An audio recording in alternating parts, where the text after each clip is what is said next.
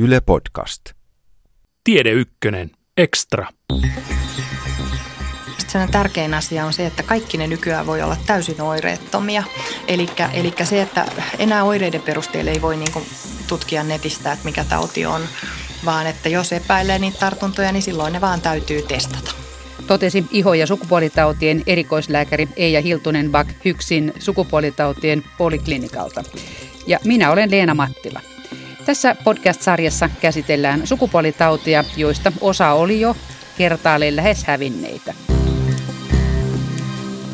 Sukupuolitaudit vai seksitaudit, kumpi on ammatti-ihmisen iho- ja sukupuolitautien erikoislääkärin mielestä paremmin aihetta kuvaava nimi? Eija Hiltunen Bak Hyksin iho- ja allergiasairaalasta ja sukupuolitautien poliklinikalta.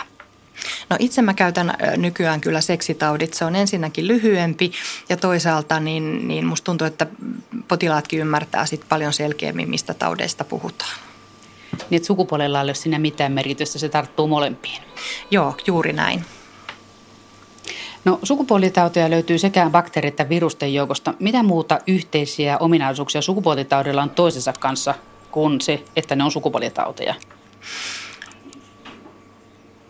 No ehkä oikeastaan kaikkein tärkein asia on se, että kaikki ne nykyään voi olla täysin oireettomia. Eli se, että enää oireiden perusteella ei voi niin tutkia netistä, että mikä tauti on, vaan että jos epäilee niitä tartuntoja, niin silloin ne vaan täytyy testata. Mikä ta- miten ne on voineet muuttua oireettomiksi, kun aikaisemmin justiin oireita pystyttiin käyttämään jopa tunnistusmenetelmänä? Se on varmaan näiden bakteerien ja virusten tämmöinen selviytymiskeino, eli jos ne on helposti huomattavissa, niin ne tuhotaan lääkkeillä, mutta sitten kun on tämmöisiä oireettomia, niin ne ikään kuin leviää paremmin ja niillä on pitempi elinkaari. Et ehkä tämä on ihan tämmöistä evoluutiota.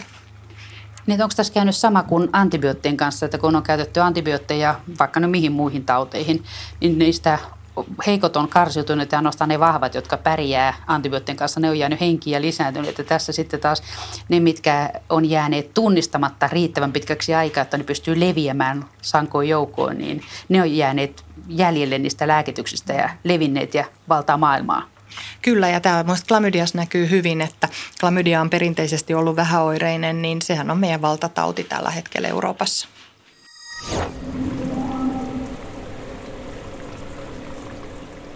No mistä sitä kukaan sitten tietää, että on, on saanut sukupuolitaudin? Pitääkö odottaa niin kauan, että järki lähtee ja päädytään kupan viimeiseen vaiheeseen? Tota, ei sitä tiedäkään kuin käymällä testeissä. Että tämähän tämä, tämä tota, ongelma onkin, että jos jää odottamaan niitä oireita, niin me menetetään monta, monta tota, diagnoosia. Eli tietysti se, että jos on semmoista käyttäytymistä, on ollut suojaamaton seksiä, tuntemattoman kumppanin kanssa tai ylimalkaan on paljon seksikumppaneita, niin kyllä se varmaan kannattaa silloin tällöin käydä testissä ja varmistaa se tilanne. No mistä päin maailmaa tai Suomeen niitä tauteja yleensä haetaan, siis seksitauteja? No nykyään kyllä täältä löytyy kaikkea Suomestakin. Eli, eli aiemmin oli pitkälti niin, että esimerkiksi tippuri- ja kuppatartunnat tuotiin ulkomailta, mutta nykyään meillä nekin on yli puolet tartunnoista niin, niin kotimaisia. Eli ei tarvitse lähteä ulkomaille ja, ja se ei myöskään voi olla mikään kriteeri, että milloin kannattaa näitä testejä ottaa, vaan, vaan todellakin niin lähteä siitä, että Suomessa on kaikkea. No kuinka paljon niitä kaikkia yhteensä löytyy, siis näitä löydettyjä tapauksia per vuosi?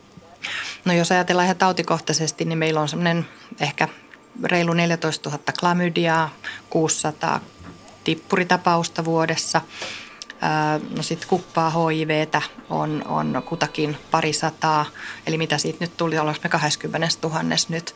Ja sittenhän nämä virus, virustaudit, eli genitaaliherpes ja, ja sitten papilloomaviruksen aiheuttamat taudit, niin niitähän ei rekisteröidä silleen, että mehän ei edes tiedetä paljon niitä Suomessa on. Mutta mä oon joskus laskenut, että, että noin kuin ehkä 50 000 jotain tartuntaa vuodessa olisi täällä Suomessa ihan näin karkeasti.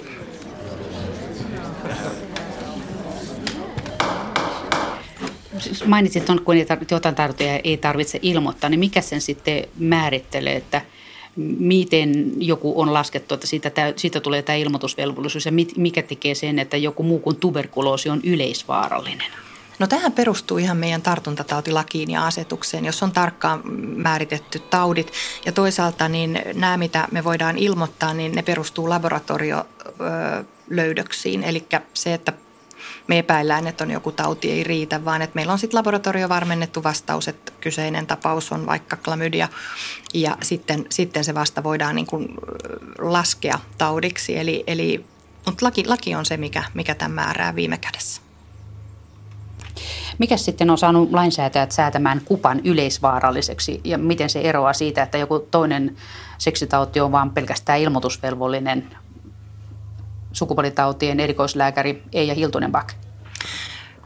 No nämä oikeastaan tämä yleisvaarallisuus perustuu aika paljon historiaan, eli kuppahan oli yhdessä vaiheessa meidän valta, valtatauti ja, ja meillä on ollut myös haasteita, kun siihen ei ennen penisiliiniä ole ollut edes hoitoakaan. Eli, eli silloin haluttiin varmistaa, että, että me saataisiin kaikki mahdolliset potilaat, jotka on sille tartunnalle altistunut, niin hoitoon, mutta että se on enempi nyt ehkä jo tämmöistä niin kuin historiaa, joka, joka nyt on vielä voimassa, mutta käytännön lääketieteessä käytännön vastaanotolla sille ei ole merkitystä. Kun nämä seksitaudit ei ennenkään oireilleet välittömästi ja sitten niitä, kuka olisi alkuperäinen kanta, niin se saattoi levitellä sitä ympäri lähiseutuaan. Niin miten sitä entisaikaa silloin ennen ilman laboratoria ymmärrettiin, että mistä on kysymys? Ei kai sitä aina ymmärrettykään.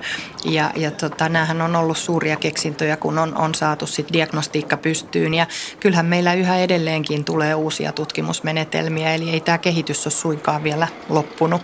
Et kyllä tämä on hyvin haaste, haaste näitä bakteereita ja viruksia sitten varmasti todentaa ihmisestä nykypäivänäkin. Mistä se sitten silloin aikanaan tajuttiin, että miten se tauti tarttuu? Se, jos se oireili vasta puolen vuoden päästä kunnolla, niin kuka sitä silloin muistaakaan, mitä siinä puolen vuoden aikana on tapahtunut? Siinä on tapahtunut vaikka mitä.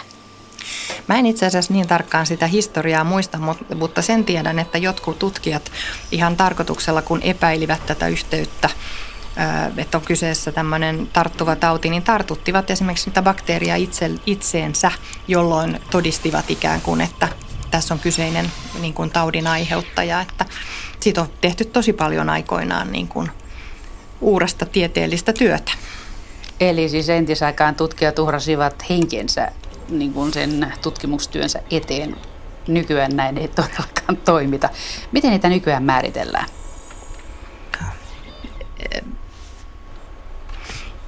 No meillähän nykyään helpommillaan esimerkiksi voi, voi virtsanäytteestä todeta klamydiatippuritartunnan ja, ja sitten verinäytteestä taas HIVtä ja kuppaa ja, ja toisaalta meillä on sitten näitä virustauteja, niin kuin herpes ja kondyloomat, jotka voi sitten ihan vaan kliinisellä tutkimu- lääkärin tutkimuksella todeta.